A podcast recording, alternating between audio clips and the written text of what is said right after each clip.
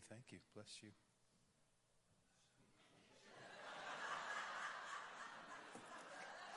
There we go.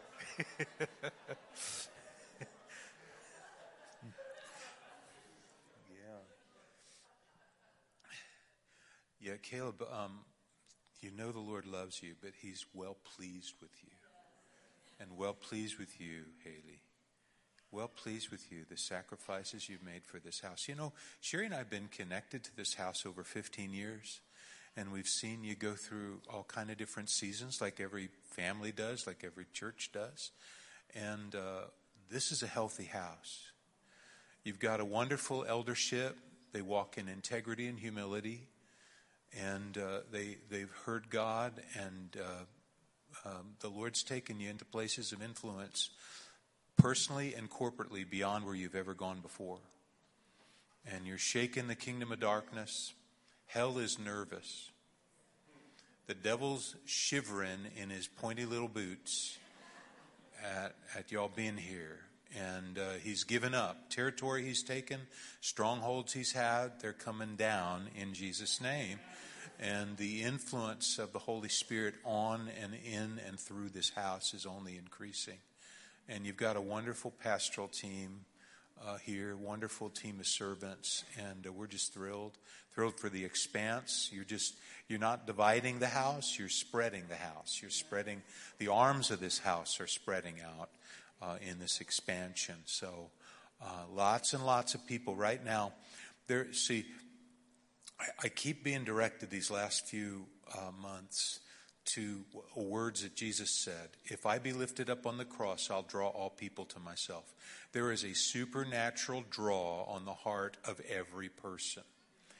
And there's an attraction to Jesus that's being uh, stirred up in this hour. A lot of people get nervous when things get shaky like they've been. I'll tell you what, the Lord's allowed the enemy to overplay his hand so that we're not in this gray morose of pseudo whatever. It's becoming clearer and clearer what's true and what's false. And, and, and what's light and what's darkness. And uh, multitudes in the valley of decision are going to be coming to Jesus. So just get ready.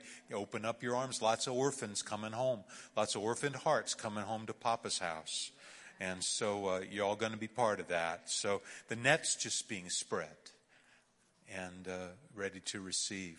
Well, I want to share a word with you today from the book of Ephesians, the letter of Ephesians, Paul's letter to the uh, Ephesian church. And uh, I think it's appropriate for you uh, for a couple reasons. One, Ephesus was a very influential city, it was a port city, it was a center of commerce and a center of culture. And it was made up of two kind of folks. Get ready for this. There were folks that made it home and there are folks that came in and out. And it was a place of huge influence in the spirit. But prior to Paul and his team coming there and shaking things up, there were those that had a nominal following of the God of Abraham and Isaac and Jacob, and they were kind of religious routine legalists, but nominal. And then there was a lot of demonic activity. There were sorcerers. There was the Temple of Diana, which was a, which basically was a, a an old time version of modern day Wicca. Uh, of, of, witchcraft and, and, and warfare. When Paul and his team came there, the Holy Spirit dropped like a bomb. And sorcerers came out into the square and they burned their books of sorcery as they were convicted by the Holy Spirit and they turned to the Lord. And lots of the people in, that were caught in the deception of the Temple of Diana came to the Lord. Revival hit but also a riot hit. And they tried to take the lives of some of Paul's teammates. And, and I'll tell you, when revival comes, uh, resistance comes. So often throughout church history, revival and riot goes hand in hand. And the letter of Paul to the Ephesians was saying this pray for revival and prepare for resistance, but don't back down. Amen. Amen? In the words of Tom Petty, we won't back down. That's a prophetic song if I've ever heard one. Plus, I like the tune. Anyway, and you can dance to it. Anyway, Paul's letter to the Ephesians, if I could just simplify the, the letter, the beginning, he says, here's how you're going to stand in revival and in resistance. First of all, know your identity. I'm praying that you know who you are in the Lord and you're unshaken in your identity. Secondly, walk in your lifestyle. Don't just talk it, walk it. And manifest Jesus in your home, in the workplace, in the public place. Walk in holiness, a real, tangible holiness that people can see not just what you say, but they see how you live. And it's unmistakable. And you're going to push back darkness, but guess what? You're going to get a pushback. So the last part, which we're going to look at today, is get ready to stand in spiritual warfare. Now, I tell you, I grew up in a church that never talked about spiritual warfare. I came to know Jesus in my church, and I love my church, but I never heard about spiritual warfare. And the first couple times I heard about it, I thought people were being dramatic. And I thought maybe delirious too. They're seeing demons under every bush, and I thought they need some help, maybe a little bit of therapy or something. But, but you know, since that time, I'm seeing that spiritual warfare is so real and we have an, an enemy, and we have to be ready for it. Now, I I uh, I, I uh, raised my boys. Uh, t- teaching them how to play soccer. My brother's a soccer coach. My dad was a soccer player, and uh, I'm not. The most dribbling I've ever done is off my chin, rather than on the field. So, but uh, I taught my I taught want to teach my boys how to play soccer, and so we got this little little Fisher Price goal and, and, and then they'd shoot and I'd let them score all the time. I mean, I was bigger than the goal and I let, I let them score on me because I wanted them to feel good. And then we, we went to the, the, the, the Pee Wee Soccer League, you know, where their shorts come down uh, lower than their socks go up. And they're just these little kids running around the field. But I'll, I'll, never forget my oldest son, the first game. He came running off the side crying and he came up to me and he said, Dad, there's some guys trying to take the ball away from me. I taught him how to score goals, but I didn't teach him that somebody's going to try to take the ball away. I wasn't fair. I didn't teach them the whole game. Listen, the enemy's going to try to take the ball away from you and me, but he's not going to win. We're in a very real battle, not just against people, but we're in a very real battle against principalities and powers. And I'm going to read this a little bit here from Ephesians 6, verse 10. Paul says the word finally, and when he uses the word finally, he doesn't say, Oh, I got one more thing to tell you. He's saying, Now, everything I've said thus far builds up to this point. You know your identity, you know your destiny and your purpose, you, you walk in holiness. Now, now, guess what? The enemy's going to try to attack you, he's going to try to confuse you on your identity. Isn't there a lot of that going on right now? I mean, Disney is dizzier than I ever thought. And Goofy is really goofy, and Mickey's kind of tricky right now. And uh, who whoever thought this stuff would be coming from that sector? But there's an attack on identity right now. Why? It's an onslaught of the enemy to talk us out of who we really are in the Lord. And then there's an attack on lifestyle. He'll attack to, to try to get God's people to compromise on their lifestyle. And and so in the end, Paul says this finally, be strong in the Lord, in his mighty power. Put on the full armor of God so that you can, that word can means you're powerfully capable of this, so that you are powerfully capable of taking your stand against the devil's schemes. For our struggle is not against flesh and blood but against the rulers, against the authorities, against the powers of this dark world, and against the spiritual forces of evil in the heavenly realms. Therefore, put on the full armor of God, so that when the day of evil comes, not if, but when, you may be able to stand your ground, and after you've done everything, to stand. Now, let me read it from the Amplified Version. I'll read it a little louder.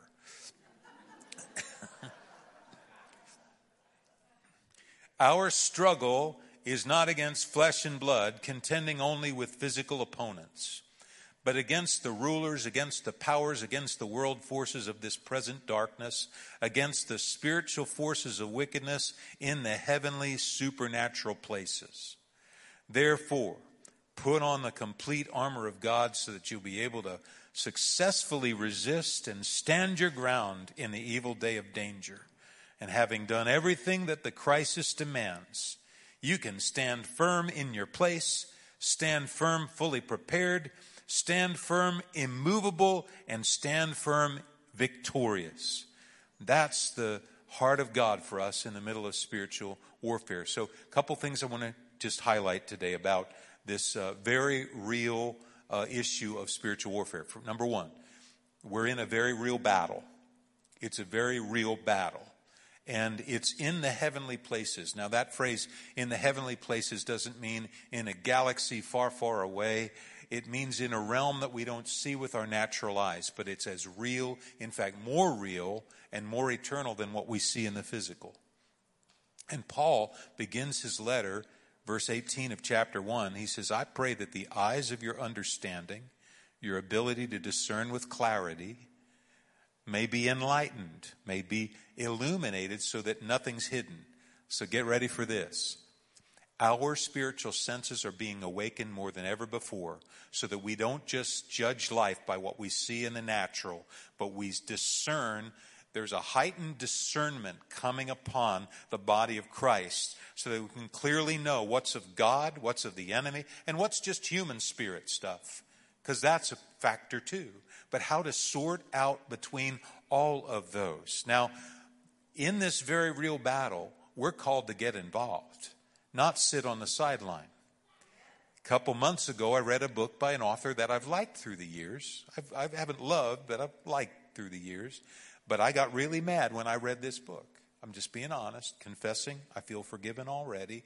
But uh, uh, I read the book, and he said the church should be a benign entity in society that and have a passive role and, and that the community knows when they got problems, they, there's a place they can go. And I will tell you, that is not the kind of church Jesus is building. That's not the kind of people he's called us to be. We're called to be the head and not the tail. And I don't want to be wagging and dragging behind some dog. I, we're called to be the head. We're called to head into life and head, and head into battle, to press into battle. There's, there, there's, we're not to take it lying down. You know, my son's a pilot, and uh, I remember when he first uh, uh, started to fly, and we actually watched him. It was scary. I was. It was scary for me to watch him drive a car alone for the first time, much less take a plane up in the air to get his license. And and he, he did really well. He came down alone, soloed, and he landed, and it was great. And and just as he he uh, uh, you know we were all hugging him and crying, mom's crying, and I'm I'm thanking the Lord, and and uh, uh, the wind kicked up, a real strong wind, and he and another pilot had this like firelight in their eyes, and they were saying, "Let's go back up." And there was something about opposition of a opposing wind that said, and, and I said, Penny, why are you, why do you want to go up there in a plane? He said, because when the wind's coming, you fly higher.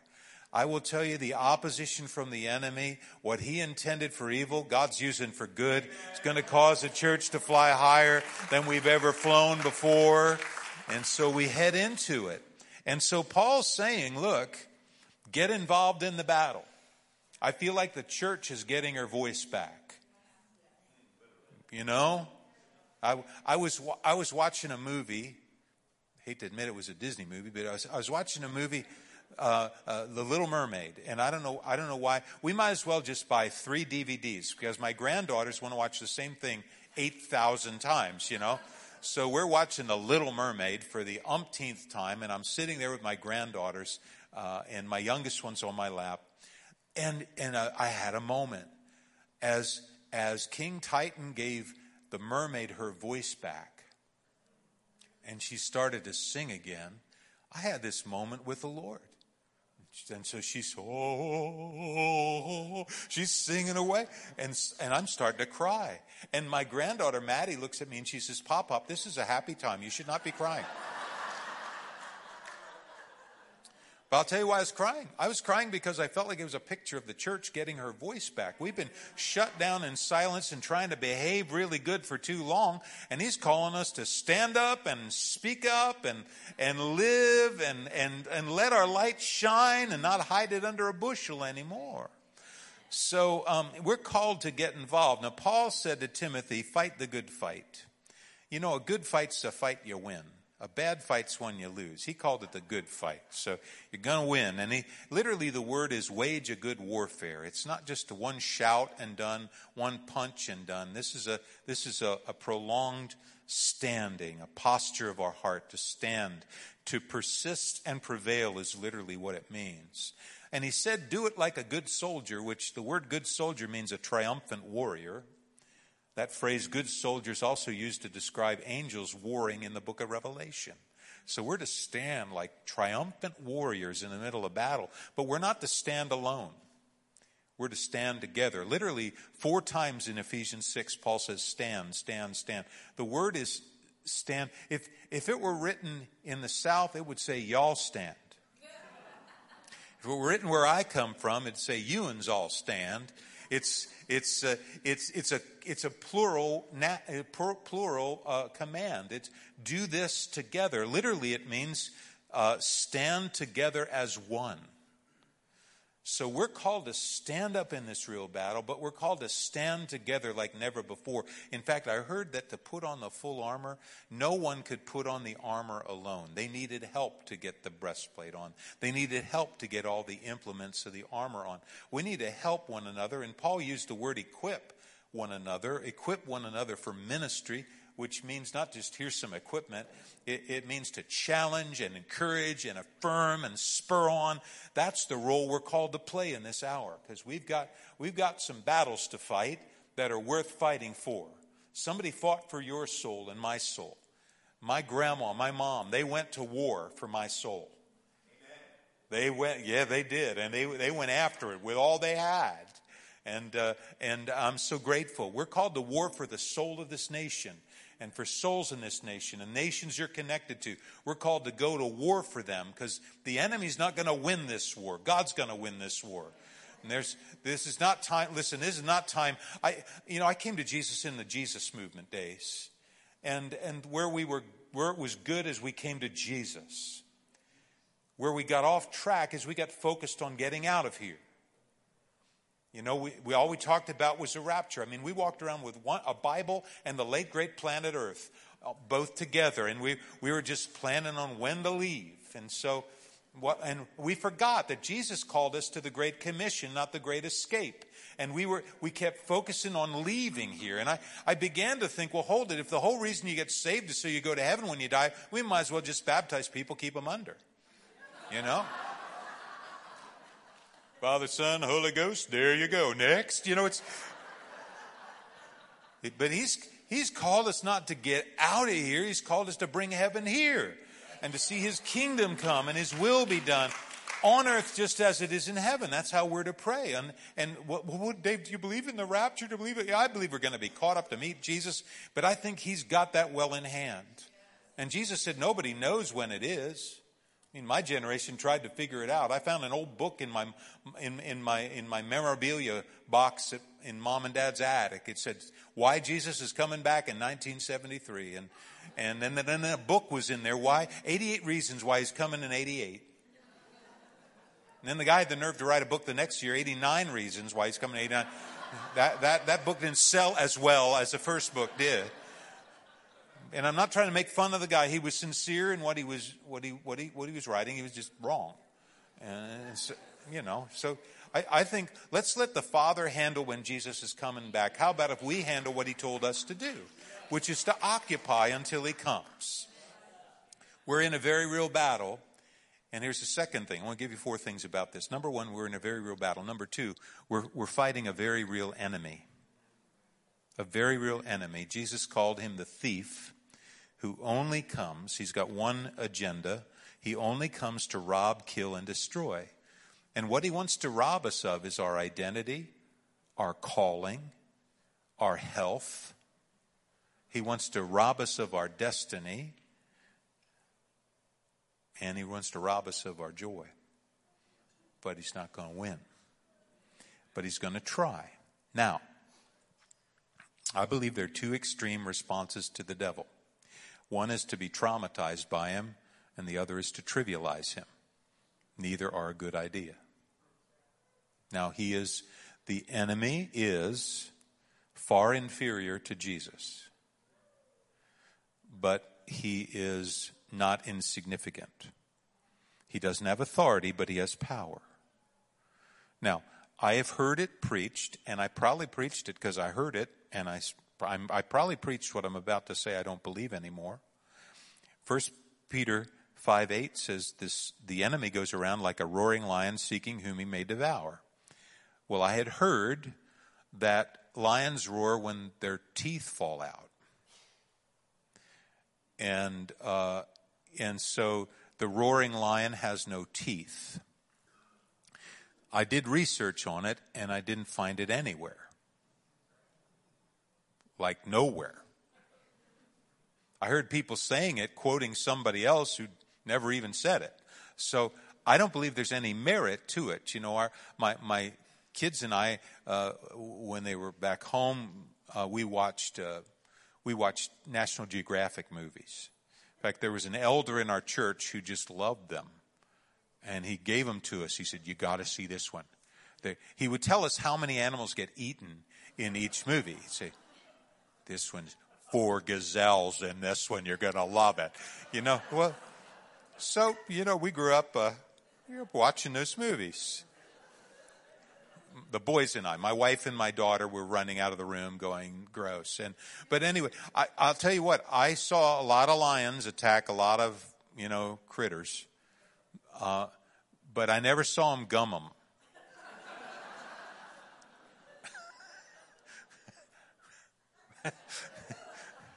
the word, the word roaring means hungry and intent on getting what it wants. The word seeking is to plot or scheme. And the word devour means to, to swallow up or destroy. And I want to tell you, I have seen, sadly, through the years, I've seen people, individuals, and ministries swallowed up with pride, get taken down with compromise and deception and lack of integrity. And I've seen the enemy destroy marriages, and individuals and companies of people. He's a very, very real enemy, and he's not to be trivialized. We're to be aware. We're not to be terrified of him, but we're to be aware of him. His authority was taken away at the cross. But he still has power, and he still has the capacity to deceive. Now, the good news is, as we submit to God, we can resist the devil and he will flee from us. That's what James says in James 4 7. But notice this. We often quote the last part resist the devil and he'll flee from you. But it's only as we submit to God that we resist the devil and he flees from us. I mean, look at Acts 19. Isn't that a great story? The seven sons of Sceva. They go in to deal with a demon, demonized person, and they, they quote the name of Jesus. They name the name of Jesus. They're resisting the devil in the name of Jesus, but they're not submitted to God. And as a result, they got stripped butt naked or buck naked. I never know which one it is, buck or butt. There's a butt involved, I know, but but I've never seen bucks wearing clothes, so I guess they get buck naked, butt naked, whatever. They were thrown buck, butt, butt naked out into the streets by the demon. So they would not say, yeah, the the, the, the, enemy doesn't have any teeth. They'd say, no, he's got some teeth. And you don't, you don't mess with him unless you're submitted to God.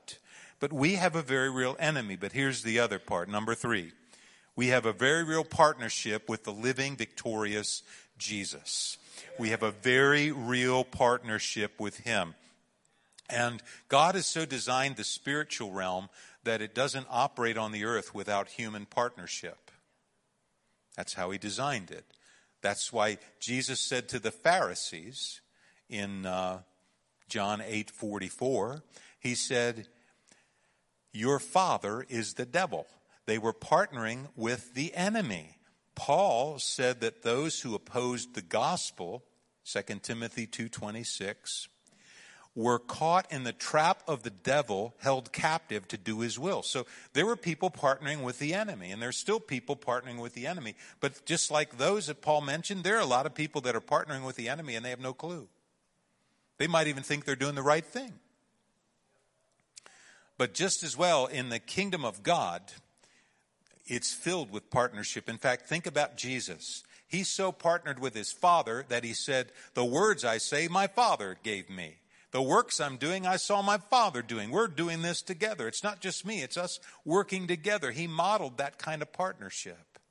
And we're called to him to partner with Jesus. Think about it. When you come to Jesus, you're co crucified with him, you're co raised with him, you co labor with him in the great co mission. We do it together with him, we don't just do it alone.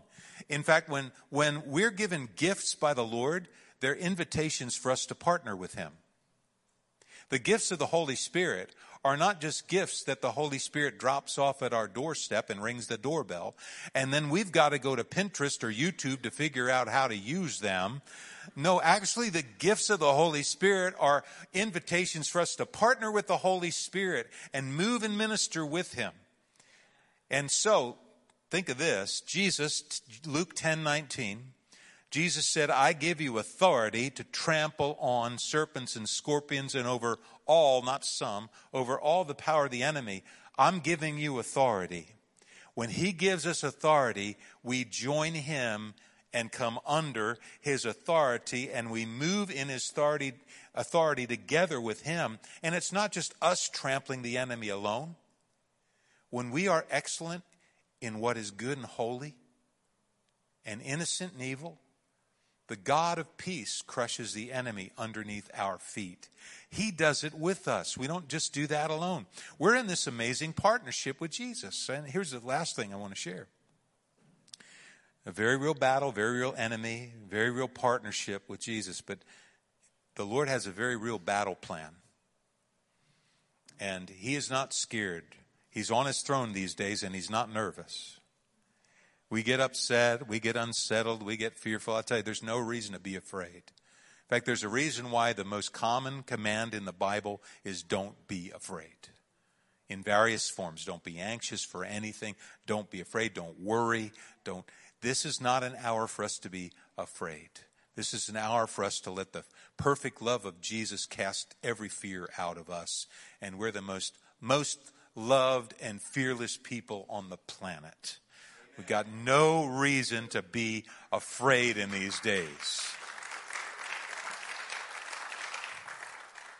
So here's the plan Jesus has I will build my church, and the gates of hell will not prevail or overcome it.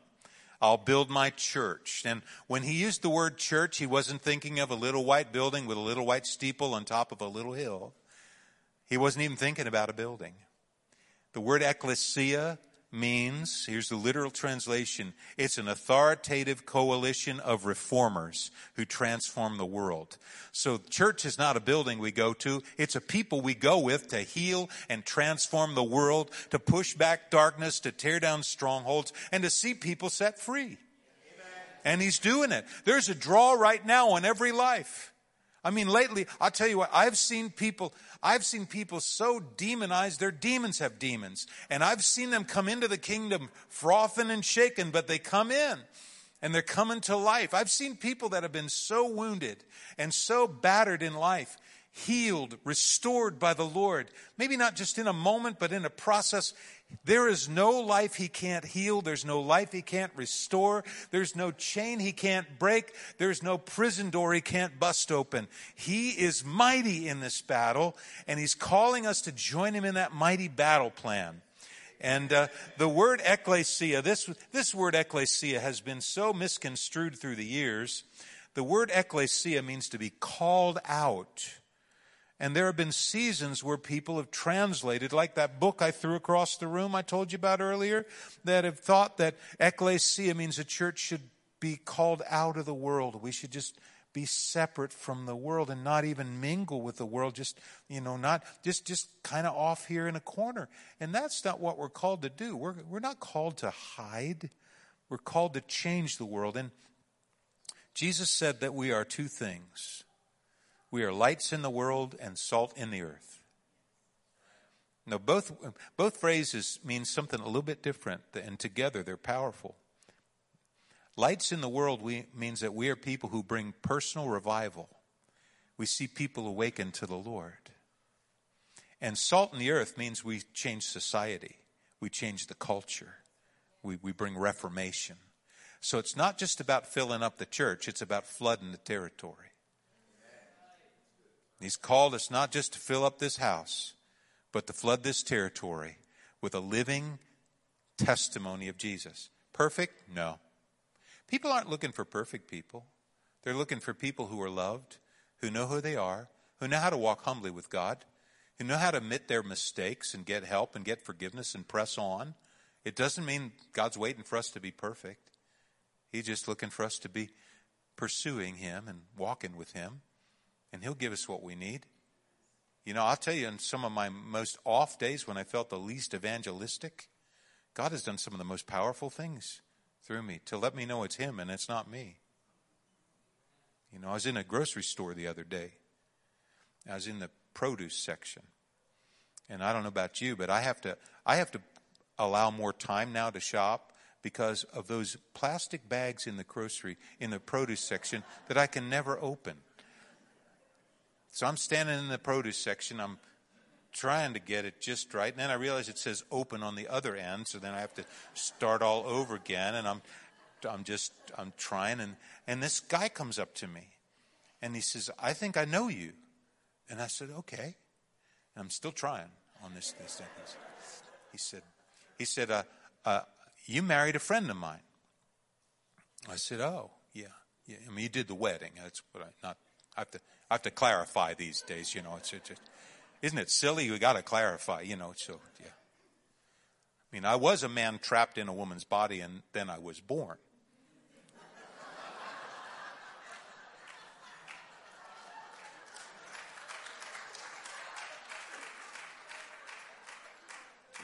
Just clearing it up. So, I'm sorry about that. That's not original. I heard Chuck Norris say that. You take it up with him. So I'm there working on this bag, and, and he says, Yeah, he said, You know what? I got to tell you this. Um, you laid your hands on my friend and his wife, and you blessed them. And he said, "No, look, I haven't been to church for ages. I went a little time, a little bit when I was a kid, but he said something in my heart said I wanted to come up there and stand right with them and, and have you bless me. He said, "What you prayed for them, I want you to pray for me." and I, I put the bag down. I'll, I'll, I'll, see you later. I'll be, I'll be right back with you. I'm going to win. but I, I, I started to focus on him. And, and this impression came. Now get, see, listen, you and I are having our senses awakened to the, to the voice of the Lord more than we know. You, you've got beyond your five natural senses, you've got all kind of spiritual senses, and He's awakening those so we can, you know, we can hear Him. I felt like the Lord said, there's something with his right ear. And, and, and then it's his ear lobe. I'm going, wow, Lord, why here? I'm in the middle of produce. You know, they're going to think I'm as fruity as the grapefruits, you know, as so. And I said, well, can I, I'll pray for you. He said, well, put your hand on my shoulder like you did. I said, you know what? I, I felt like I was to, to touch your, your right earlobe. And he goes, what? and I'm going to the Lord. What? So I said, no, I, is there something? I, and I, I tried to try to, I, I said, well, is there, is, do you have a hearing problem? He said, I don't have a hearing problem. He says, but you said earlobe. And I said, yeah. I said, I, it's crazy, but I said, in a pic, in my mind, I got a picture. I was holding your earlobe instead of your shoulder. He said, you are kidding me. He said, I said, please tell me something. I'm dying here, you know. So he said, he said, uh, my grandpa walked with Jesus. And he always told me, day's going to come, you're going to walk with Jesus. And he'd tug on my right earlobe. So I said, well, can I do that? He said, by all means, go for it. So. I closed my eyes when I prayed so nobody else be watching. I didn't see anybody else watching me. So I just prayed for him there. Listen, get ready. These opportunities are going to come to you and I left and right, all kind of people being drawn. You're going to do some stuff that does not make sense to your brain, but learn how to bypass your brain in this moments and reach out to people and see what happens. You know, there I'm crying with a guy who's crying in the, in the middle of the produce section as I'm holding on his right earlobe, and God's doing a work deep, deep, deep down inside. So um, just, just get ready for this. We're, we're called to, to be lights in the world, and we're called to be salt in the earth and to change it. Now, I'll tell you what, we have an unfair advantage. I just want to read this to you. We've got several things that give us the upper hand in this very real battle plan. Number one, Jesus won and the devil lost. And when Jesus, when Jesus was on the cross, his last words were a shout, and he said the, the Greek word um, uh, tetelestai. And that word tetelestai, it is finished, was a word that if you were a Roman gladiator, you heard that word a lot. Because when two gladiators would fight to the death, when the one gladiator would conquer the other one, he would stand on that conquered foe and raise his sword into the sky and yell, It is finished. He'd yell the word to tetelestai. He'd yell it. And that's why, now, the first, first movie I ever saw about the life of Jesus was called The Greatest Story Ever Told. And uh, John Wayne played the centurion. So when Jesus yelled, It is finished, John Wayne said, Truly, this was the Son of God. and I think I was so laughing at the fact that John Wayne said it like John Wayne. I mean, he had a helmet on and everything, but it was still the cowboy John Wayne saying that. And I kind of missed the point, but no wonder the centurion said, this is a son of God. He'd, he'd heard that shout, it's finished in the, in the stadium, the Colosseum, when a victory was won, and he knew in that moment that Jesus won the victory. Jesus won. He absolutely won the victory, and he did, as, as the Father had prophesied in Genesis, he crushed the serpent's headship. He took away his authority at the cross. Secondly, we have not received demon spirits. We've got angels watching over us, but even more, we have been baptized and drenched in God the Holy Spirit. The devil can only distribute demons. Jesus drenches us in God, the Holy Spirit. And number three, God is omnipresent. Satan is limited. He can't be everywhere at once. That's why he's got demons. And number four, demons are outnumbered two to one by angels.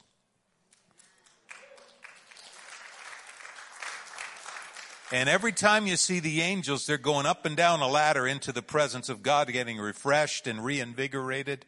And demons are shriveling on the vine. They're trembling. They're afraid. One of the men in our church was attacked with double pneumonia a couple months ago. And he's one of the most cerebral guys I know. He is a, uh, he's a Civil War reenactor, which means he dresses up like a soldier and lays on the ground and plays dead. So he's a, he, he reads all the time. The man is brilliant, but he got attacked with double pneumonia. And while he was in the hospital, he got assaulted by fear.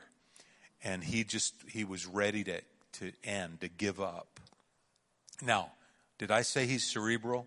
I mean, he's, he is cerebral. He, he does not have much room, or he, he didn't have much room for any of the things that we're talking about here. He, he said, okay, if you want to call it spiritual warfare, I think most battles are mental. But there in his room, he had an open vision of, of an angel fighting for his health and his restoration. And he said, I saw this angel, and he said, the angel was smiling. And the angel was singing. And the angel was throwing light at something, and I heard that something scream out in pain and agony. And he said, I asked the Lord, What is this all about? And what is this angel fighting? And the Lord said, He's fighting a spirit of fear. And he said, Well, you showed me an angel. Can you show me the spirit of fear? And he said, I expected to see a dragon like from the Lord of the Rings.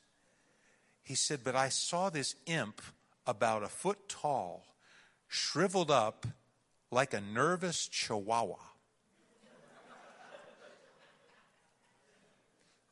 I love dogs. Chihuahuas are very unique, aren't they? I mean, if they didn't have eyes, they would have no body shape. So,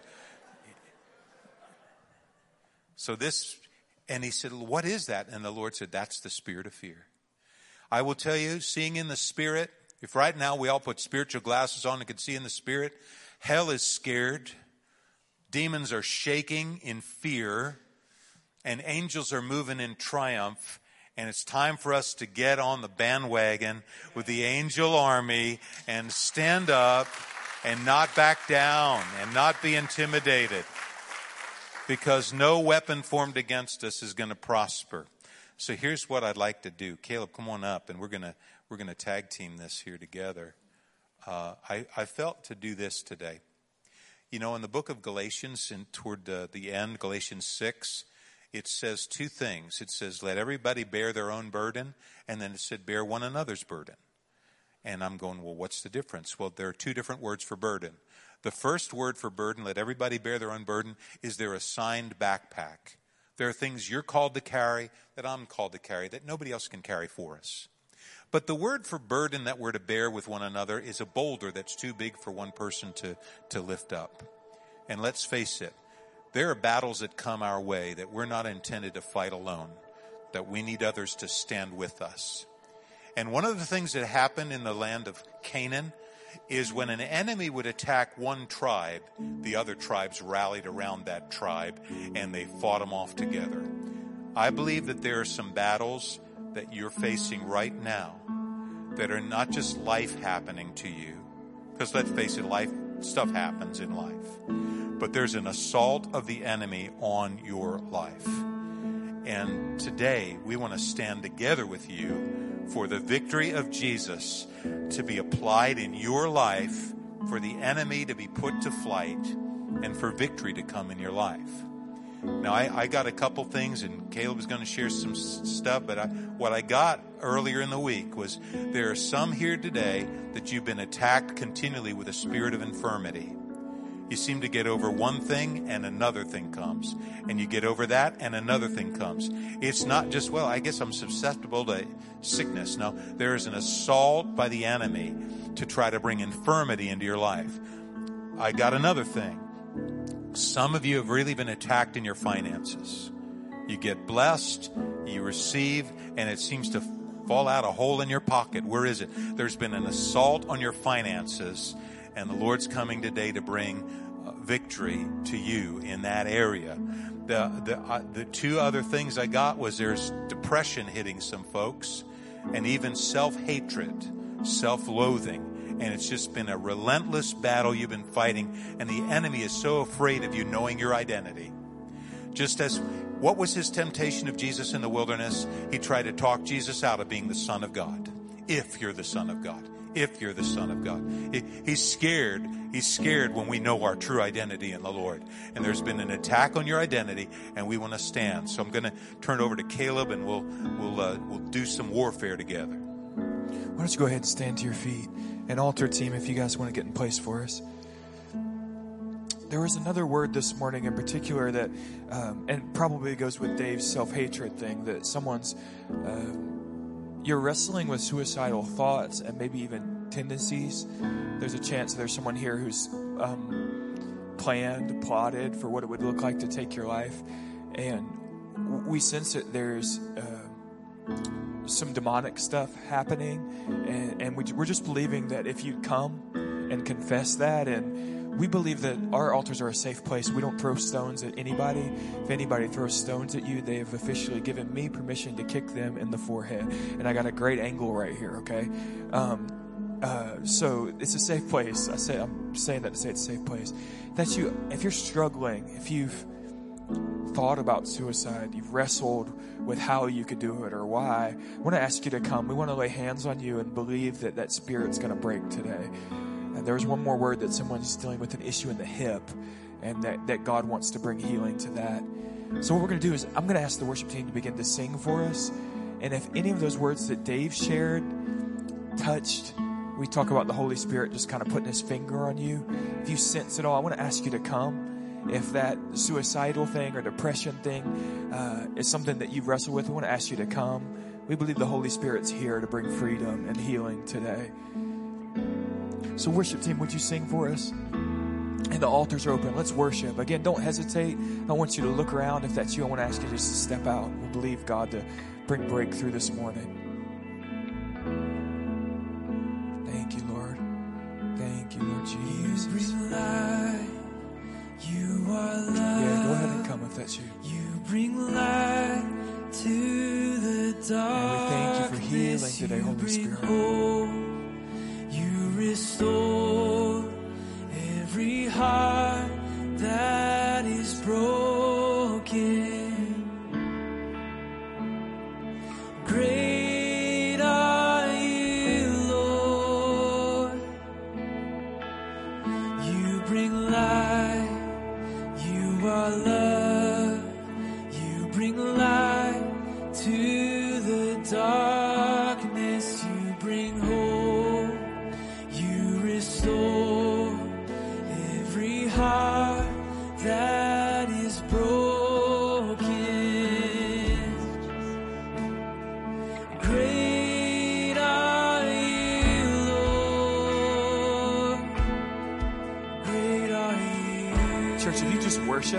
Just think that there's freedom coming. Would you just kind of sing over the people who are pressing in right now?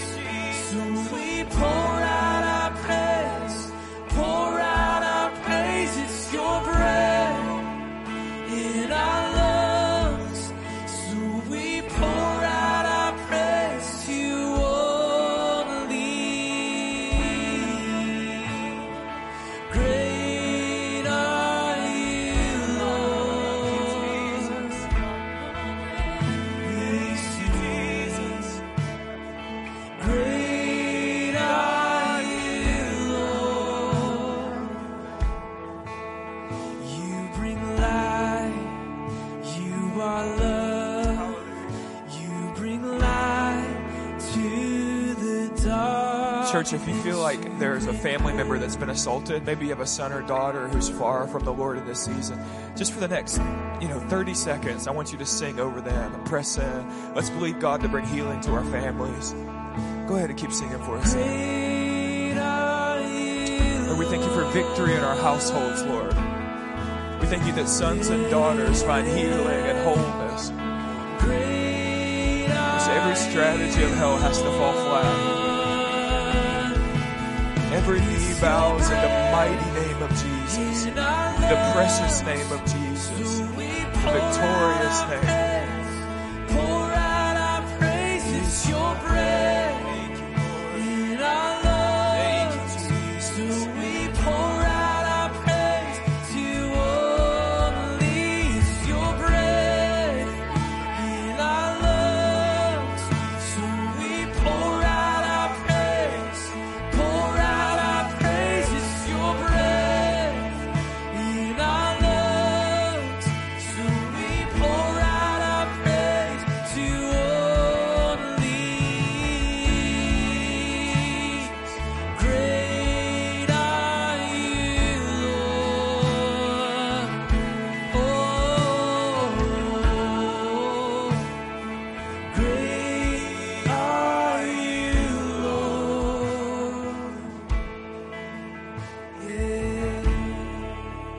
Quickly, if you're here and you've never surrendered your life to Jesus, the Bible teaches that any man who comes to Christ receives ultimate forgiveness, that the blood shed on the cross would forgive you of all of your guilt, and you'd be forever adopted into the kingdom of God. If you've never bowed your knee to Jesus and confessed Him as Lord, I want you to come before you leave this place.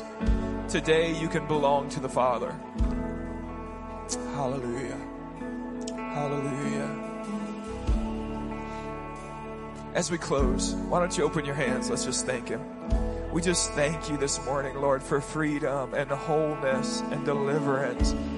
We bless the name of Jesus.